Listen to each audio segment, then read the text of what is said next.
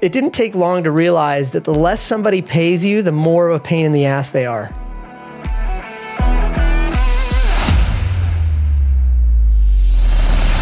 You've given me ample reason to hate you. Whoa, that well, that might be the nicest thing you've said about me in quite some time. The outlook for the next 18 to 24 months is just kind of blah. Probably stick a large needle up my nose before I would use Google Meets. I think there was a dig in there somewhere, but I don't know. I'm just going to leave it at that. Sure, why not? Let's judge you. Yeah, nervous laugh, nervous laugh. Is it nap time yet? Is it happy hour yet? That's where I'm at right now.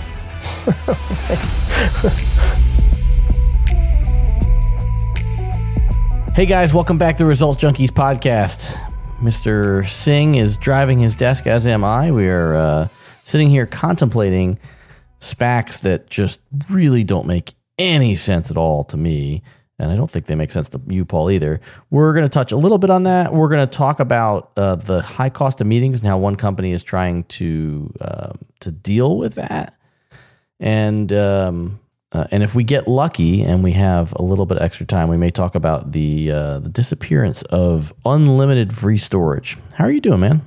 I'm good. I'm good. Uh, busy, you know, juggling chainsaws and um, trying to navigate a sleep regression or two that's happening with one of the kids. So, um, but uh, this is the first week. Actually, when this episode drops, it'll be the first week of school. So, uh, yeah, all the kids are getting excited. That'll be fun. Mm-hmm. I, I, am just living it hour by hour this week, man. Between lack of sleep and, and other stuff, just living it hour by hour. yeah. Yeah. Yeah. How about you? You, uh, no travel for three days. That must be a lifetime for you. I gotta tell you, man. Like I, it's funny. Uh, you know, it's this whole like as I take a, as I zoom out a bit, the, at the ten thousand foot level. You know, as as cool as the Faroe Islands were, which I would recommend that they be on anybody's list. I think it's also worth you know noting that this is the first time I can ever recall that I visited five countries in one day: London, Luxembourg, uh, France, Germany, Denmark, all in one day. I'm exhausted for you, but the pictures made it. Uh, the, they're worth all the pictures from the Faroe Islands. Yeah. Yeah, yeah, yeah. Since we're not a travel podcast, the easiest way to sum it is find a way to get to the Faroe Islands. Period. Full stop. End of sentence. Yeah. Also, puff, puffins. Yeah. Also, puffins are cute. puffins are very cute, and it cost us literally fifty five dollars to take a helicopter ride to go see the puffins. What? Fifty five bucks per person. That doesn't yeah. seem right. Subsidized by the island, by the Faroe Islands. Wait, because you're like a special guest, or just no, no? That's the going rate. And oh, by the way, if you're a resident, it's cheaper. But yes, they're trying to encourage tourism. So it's 55 bucks per person. Wow. Okay, well, yeah. Learned something new today. So so basically the gist of it is spend 5 grand to get there and then it's just 55 bucks to, to Not even 5 grand, only because you have 35 kids would it cost 5 grand. But but for normal folks it would cost, you know, less than that. I think there was a dig in there somewhere, but I don't know. I'm just Hard to say. leave it at Hard to leave say. it at that. Yeah. All right. So do you want to start super spicy and talk about the uh, the better.com SPAC, or do you want to talk about Spotify and how they're working on clarifying the cost of meetings? Let's uh, let's let's save the spice for later. Let's uh, let's let's ease All into right, the spice. spiciness. Spice comes later. And just for folks who are tuning in, um, if you want to shoot us a note, show at resultsjunkies.com. We'll get that done.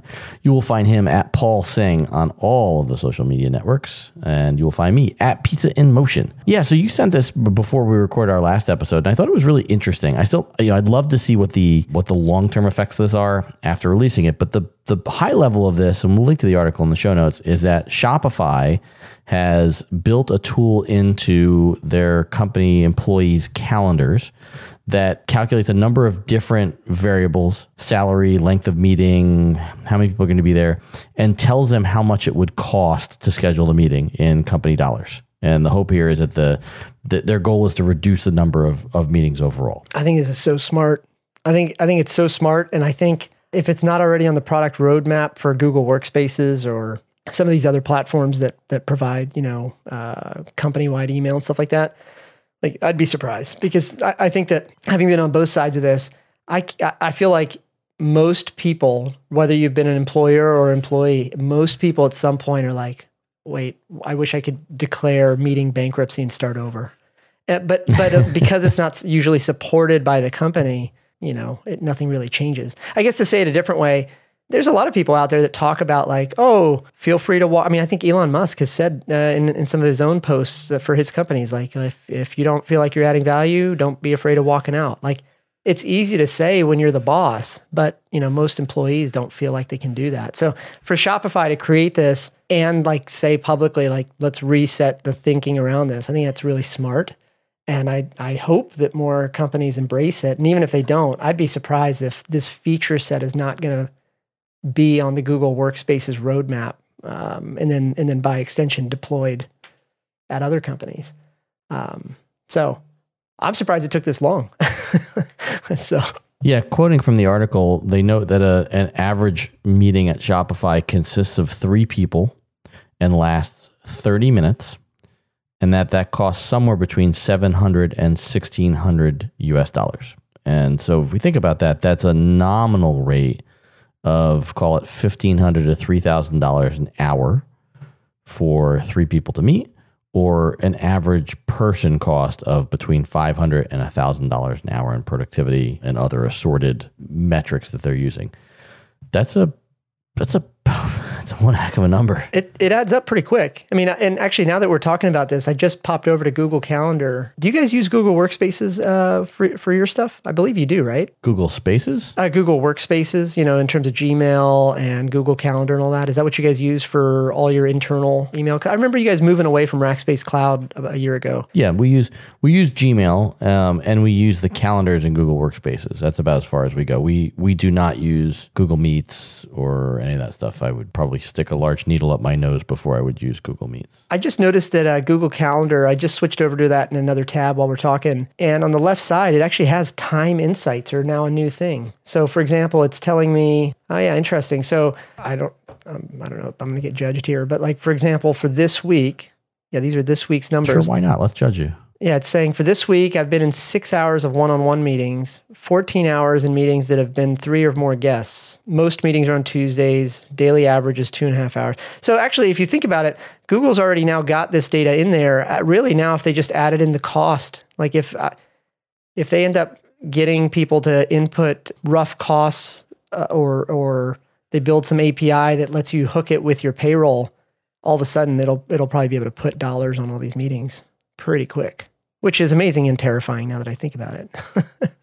yeah, I would think so. The only thing, the only piece that Google's really missing, which would be helpful, would be if they had some sort of feedback loop from the meeting pieces, you know, Microsoft Teams or Zoom or whatever. Yeah. In terms of participation, so like for example, we use a software called Uber Conference, and they renamed themselves, but that's what I still call them. And at the end of each call, it tells you how long each person spoke, which I think is another potential helpful stat. The, the speaking of itself, not necessarily indicating how much you're working or not working, but indicating how long you were actually on the call. Mm. So if you dropped off early or not, because like if you, because you, as you well know, we schedule 30 minute calls that go an hour. And sometimes I schedule hour calls and I'm like eight minutes in going, yeah, why is this meeting even on my schedule? Mm-hmm. Uh, you know, mm-hmm. we need to, we need a reposition here.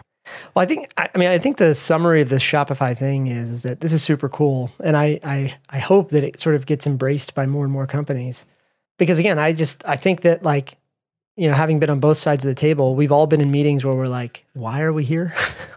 this could have been an email right. or something like that, but for employees, it's it's hard to then take any action on that. You know, um, I remember at one point somebody asked me, this is anecdotal, I guess, but I remember when we were first started, when you know when Slack started to pick up uh, when COVID started. I remember being in a one-on-one with one of my direct reports, and um, she said something like, "Hey, am I am I allowed to use the away? You know, like so Slack has this feature that." hooks into your calendaring system and then when, when it detects you're in a meeting it sets you as away on your slack so that people right. know that you might be slow to respond anyway i just thought the most unexpected question came up from one of my direct reports back then. She was like, Hey, is it okay if I use this? And I was like, uh, Yeah, I don't understand why you're asking. She's like, I just, I didn't know if it was okay for me to like mark myself as away. and, and, you know, it's like, you know, for, for you and I who have been employers, it's easy to kind of look at that and be like, why wouldn't it be okay? Of course it's okay. But then you look at it from the employee side, and unless, you know, no, you know, nobody wants to like be the first one to like potentially get in trouble for that. So I don't know. It's, I'm not articulating it very well, but I hope that more companies sort of embrace this idea that Shopify is sort of pushing. And, and even if they don't, I, I have a feeling this is on the Google Workspaces roadmap, just given what I just saw when I clicked over there uh, a second ago. So this will be good. You know, arm everybody with data and say, do we really need to spend $4,000 for this meeting? that's, that's actually a much easier debate, by the way. Like it's, it's hard to say, hey, hey, Ed, do we think we need this meeting versus, hey Ed, listen, this meeting looks like it's going to cost us four grand. Are you sure you want it? Yeah, I think the financial metrics are definitely something to think about because, uh, you know, we, as a general rule in our company, we look at our meeting calendar every 90 days, all of our standing meetings, and decide whether or not they, you know, they should still have the place they have on the calendar. And I won't say we make changes every quarter, but I would say that you know typically we look at those. We also look at the reports that we run on a quarterly basis as well to decide if those reports are still valid. Because I, I, I tend to think there's also a lot of productivity time tied up in reports that get run that are either obsoleted because of some other piece of software or people just aren't using. So Mm-hmm. those are 2 things that we focus on from a productivity standpoint on a fairly regular basis. But you guys like um obviously don't share anything that you know can't be public, but like how given sort of the brick and mortar nature of you know the underlying companies, you know, in terms of five guys and stuff like that, like are there a lot of meetings for that? I mean, are, most of your meetings are internal though, right? Like, you know, hey, accountant, what do their books look like? Uh, Is that kind of what most of your meetings are? Um, there definitely are a chunk of those. We're going through a, an accounting integration change right now, so we're making a software shift. So that's that's certainly taking up quite a bit of time. Um, there's meetings with Five Guys about different efforts. We're renegotiating the DoorDash contract right now, and I've been involved in that.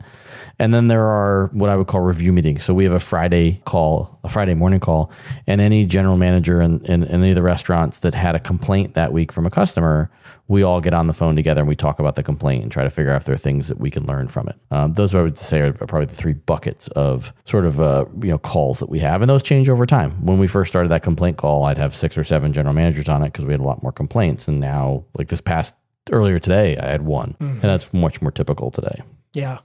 So that call that that call at some point may go away because not that we've licked the problem or like we're still going to mess up people's orders, but the call itself may not be an effective use of all the senior leadership time if they're only going to be talking with one person and not as a group. Yeah, that's interesting. Yeah. All right. Well, let's see what Shopify does. I mean, it, their numbers don't lie. I mean, they're they're doing pretty well from a revenue standpoint and growth standpoint. So um, I'm sure when they say Yeah. stuff, people are going to take notice. So we'll we'll kind of see what happens there.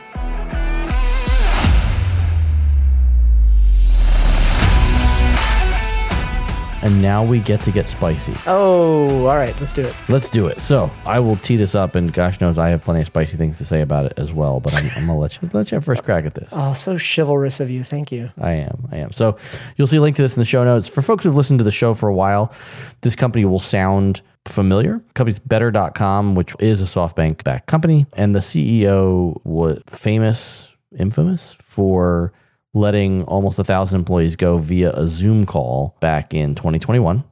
They decided to go public using a SPAC, special purposes acquisition company, just sort of like a, a reverse way to go public, if you will.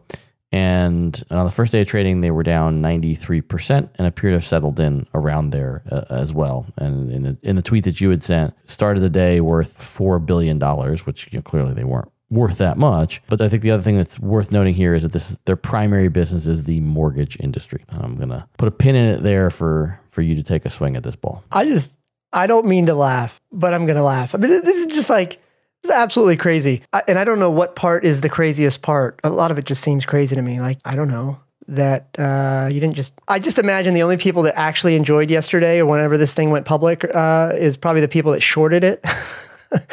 like those guys are probably really happy.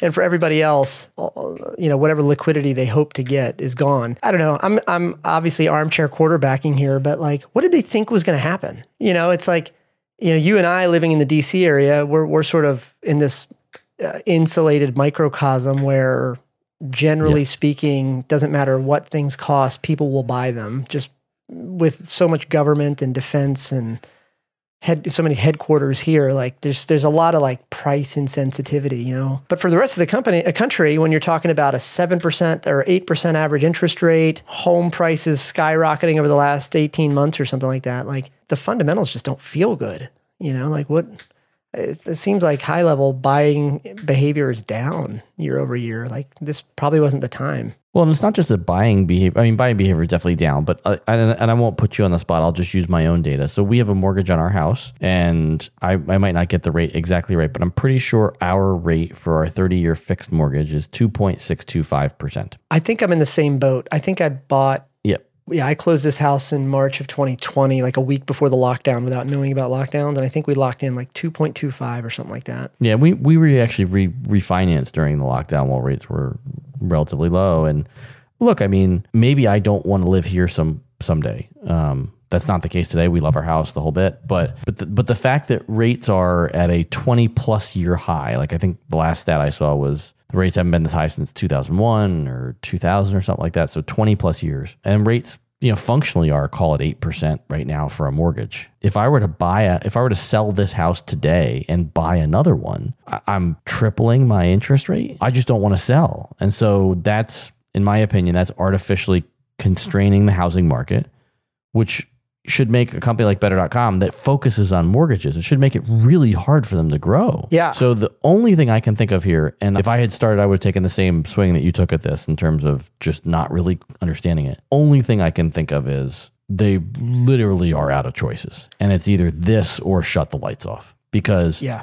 i can't i just can't think of a reason why this would make sense in this market I th- yeah. So so now that I've gotten my emotions out, I would say that like I would think that this was one of those heavily suggested activities that the investors really wanted to have happen. Does that make sense? Like I, uh, I might get in trouble for using names, but let's just use them anyway. Like Rackspace, the hosting company, Rackspace went public in 2008 during the crash, and it made no sense. But when you really think about it from a venture standpoint, all of the institutional investors that were in that company were on the end of their fund life cycles. And in 2008, when all their LPs, just like the rest of us, were all spread thin with the crash, they were all demanding liquidity. So there were no more extensions available to the venture funds.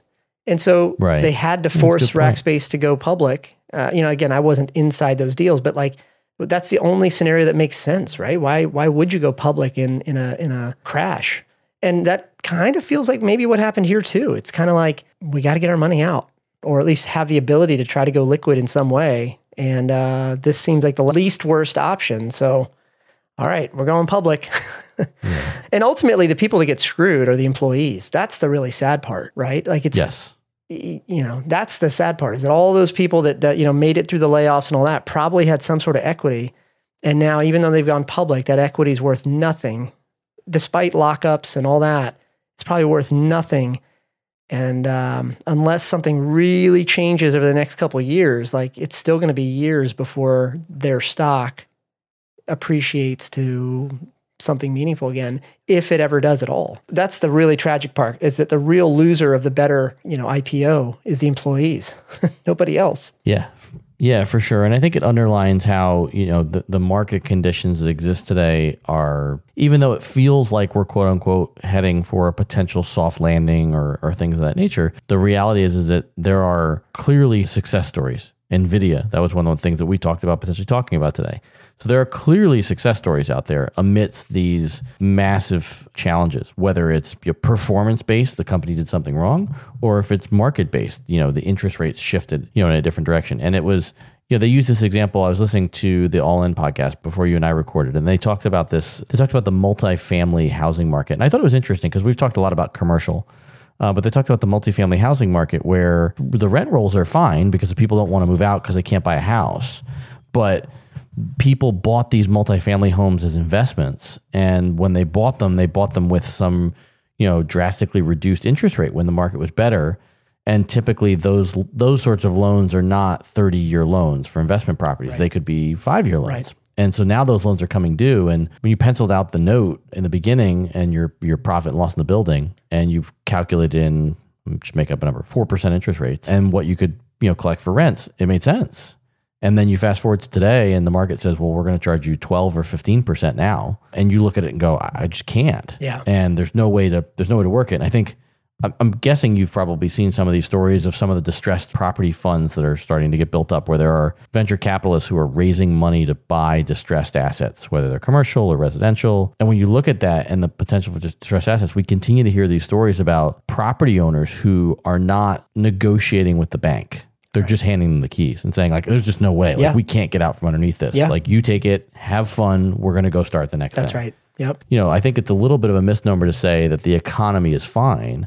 I would say, you know, net net, if you're at 10,000 feet, it looks fine. Yeah. But there are definitely large pockets of turmoil. Yeah, and and and all this sort of connects back to the industries we're we're all in, right? You know, it's like I think I I can't remember if I tweeted this. Uh, depending on when this episode goes out, I guess it'll be last week. I tweeted something about founders saying, "Hey, man, I want to raise money," and investors saying, "Well, get in line." But probably not, you know, be, because there's a lack of liquidity, and and on top of that, less risky, better options to to park money. Yeah. And so there's there's this sort of drive to profitability, or at least should be this drive to profitability for everybody, because it's harder and harder to finance speculative bets with other people's money now. Yeah, it really is.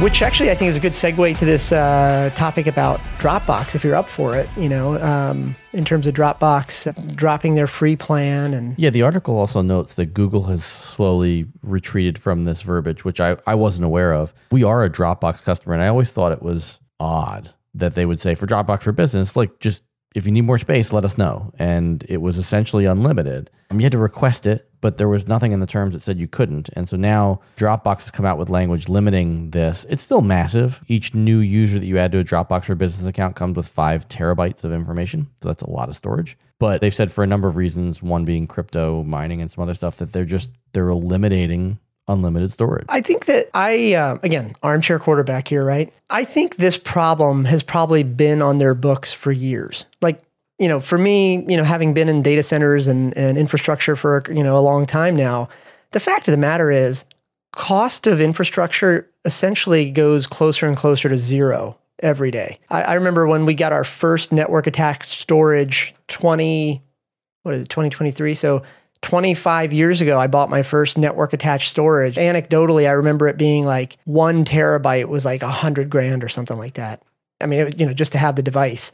And now I can go on Amazon right now and probably get a uh, one terabyte SSD card for my kid's Kindle for like fifty dollars, you know. Yeah. So the so the, the where I'm going with this is is that like the cost of infrastructure, the cost of storage is effectively zero and gets in well, it gets closer and closer to zero every day.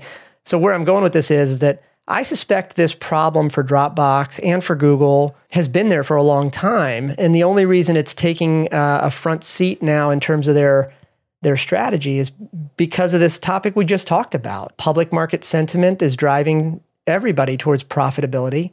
And when you think about profitability, every little bit counts now, you know? And and I think for Dropbox, like it'll be interesting to see a couple quarters from now what this does to their to their profitability. Probably not going to make it, you know, 10x better, but it might put half a point or a point of profitability on the books for them to play with. That's pretty big, you know, when the numbers add up. So I guess what poorly articulated, but I'm just saying like I, I think this is more about where we are in the economy and what everybody's outlook is for the next 18 to 24 months. And that's why that this project is making noise and why it's interesting. And it's less about abuse. I think does that make sense? Like it's not even though in the article they're like, "Oh, it's the abuse and the crypto guys and whatever." I think that's just PR. I think I think this is really more about the pessimistic to mediocre outlook that everybody has uh, over the next couple months and quarters. But what do you think? I'll admit I am a bit surprised. Well, I would say that way. I would say I I would be surprised if it if it had that much of a of an impact on on future earnings just because I feel like storage has gotten so cheap. But but I am I am still surprised that unlimited has lasted as long as it did. Um, just because you had to figure there were going to be abuses, had to be, and you know when when push comes to shove and it's tougher to make money, we we look for ways to close those loopholes, and so they're closing those loopholes now. But I boy, I mean, it it just surprises me that it would have lived this long because we've had unlimited Dropbox storage for years, fif- probably the beginning, fifteen years, Yeah, a decade. I mean, it, I, I- like I'm pretty sure you and I knew each other when you know when we had Dropbox for business. yeah. Dro- Dropbox was one of the first, if I'm not mistaken. I, I mean, I should probably Google this, but Dropbox was one of the first big Y Combinator companies. I mean, uh, so it must have been like 2008. Oh, yeah, I don't remember that. Yeah. Yeah, I want to say uh, again. I, I should probably Google it, but uh, I think it was like 2008, 2009 when Dropbox was part of YC. Maybe it was a little earlier than that, but yeah, I mean it's been around for a while. A while. And and I should just clarify, by the way, the cost of the storage is still close to zero and getting closer and closer to zero by every day. I bet you really where the cost savings or the, the profitability is going to come out of this project is that they don't have to support those free customers on the support side of things. That's an interesting point. Yeah, I, I, wonder how much the average account is supported. I, you know, we we use very little support from from Dropbox, but I don't know if we're at all typical. Well, because you're a rational human being. Whoa, that well, that might be the nicest thing you've said about me in quite say- some time. You're saying this after I just visited five countries in a day and decided to fly halfway around the world. You can be rational and crazy uh, in different spheres of your life. You heard it here first. Yeah, I was gonna say, but look, you're rational. Like you, I think that if all of a sudden your Dropbox stops working, you'll probably tinker with it and restart your computer before you look. I, I, I have visceral PTSD. I shouldn't use that word because uh, uh, real people have real PTSD. But like, I have a visceral emotional reaction to way back in my first company when I was selling web hosting. Mm-hmm. All of us have probably made this mistake, but I'll just kind of admit it's like I remember back in the late '90s, mid '90s when I was selling websites as a kid. I'm like yeah, it'll be eight dollars a month. And I thought, God, if, eh, you know, everybody can just give me eight dollars. And it didn't take long to realize that the less somebody pays you, the more of a pain in the ass they are. right? And so I imagine that's what this is like is that the free tier probably doesn't cost much to Dropbox on the infrastructure side. Like it didn't for me way back then. But the second order costs were massive. Like No, that's a fair point. if that free customer even called you one time, you were upside down for the life of that account. Yeah. you know, Yeah. I don't know. I think I'm sure I Dropbox didn't have. I think uh, last I checked, Dropbox doesn't do phone support unless you're a paying customer, but email support is still there. There's the cost of then managing that email support and da da. da, And you're almost better just saying, "Yeah, we're not doing this anymore." I mean, Strata, we just let uh, at the time of this. So again, we're recording this uh, end of August. Um, this will go out, yeah, end of August. I think last month we actually let go of one of our clients because if you looked at the account on paper, it made money, but then when you actually looked at the the labor cost of supporting them and you know all the stuff that was required to make that account go, that particular account was upside down from a profitability standpoint. So Mm. you know, uh, from a leadership standpoint, it's always hard to let go of an account and say, I'm sorry, we can't help you. But at the same time, we had to think about employee morale. You know, the people that ha- were supporting that account were getting frustrated. And then we had to think about the overall business. And so I didn't even think of that when we brought up this topic because, yeah, I mean, we let go of a pretty good client, you know, just because it was upside down. It's something I think about a lot now. Now that I say this out loud, it's something I think a lot about. It's like you have unit profitability or account profitability, then you have business profitability. From the industries that you and I are in, venture capital tends to be used to, you know, make a company survive, like if it's not profitable at the company level. And for a few years there, people were using venture dollars to support upside down unit economics as a land grab, right? Like you remember those old, um, uh, like all the competitors to DoorDash and Uber Eats, but also those uh, those home clothes washing companies where they would like pick up a bag from your house and drop it off and stuff like that. Right. Everybody used venture dollars to go upside down on the unit economics, hoping that they got enough land grab In the name of growth. yeah, in the name of growth, Yeah. hoping that at some point it would right side itself, but it doesn't work that way. If you're not profitable at the individual customer level or account level, fix that first.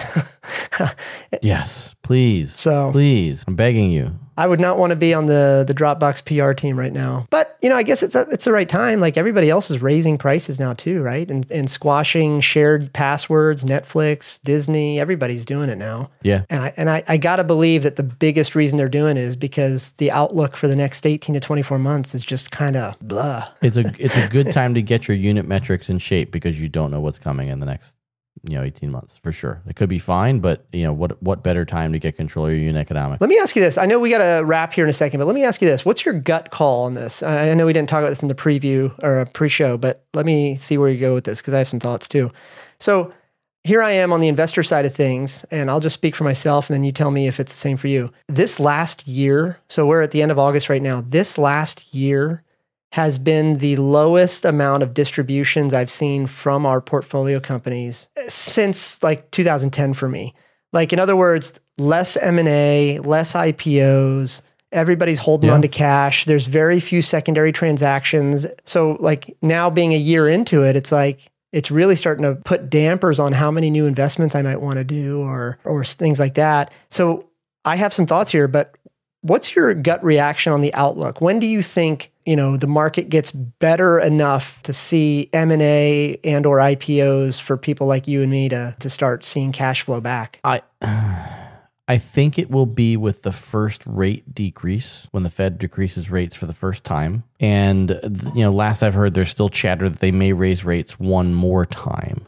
So I'm going to guess a little bit and say probably at least 9 to 12 months and could be longer. Maybe the outside of it would be 18 months. Yeah, I was going to say this may be the one time ever where you're more optimistic than me. I, I think that like at this point I don't think I, I, the part I agree with you is that it's probably going to get a little slower. There's probably going to be one more rate hike somewhere in there, but I think that it's probably mid 2025 or later before we start to see the the shift uh, start to like hit enough that M&A really picks up for you know middle companies. And again, I'm I'm talking about this in the context of when will you and I as investors start to get liquidity on some of our companies you know and I, right. I, think i think that's at right. least two years away at this point it's just going to be a while i think i would like i think i would largely agree with that time frame because i think maybe i was answering the wrong question i think i do think we'll start to see activity start to happen again once that first rate decline happens but it's going to take time for that engine to spool up. Yeah. And the first few deals, everybody's going to be waiting for somebody else to close the deal and see what number they close as. Yeah, I, you know, uh, yeah, your numbers wouldn't surprise me. I love it. All right, well, mental note: we're checking back in two years to see uh, where we're at on this. what if you don't like me in two years? I find that hard to believe. I think uh, you've given me ample reason to hate you in ten years or whatever it's been, maybe more than that. I'm kidding, man. I can't quit you. Just remember, if you ever if you ever hate me, your wife will not let you quit me. So. Uh, well, I was gonna say, yeah, there's really no chance between my kids who love donuts and my wife who adores you more than me. I mean, I'm basically I'm basically gonna get the boot before you do. So. You're stuck. Yeah, you're kind of stuck. yeah, that's right. Yeah, nervous laugh, nervous laugh. All right, man. Well, I'm glad you're home, and uh, I love chatting with you. So uh, I can't quit you. All right, man. I'll talk to you soon. See ya. See ya.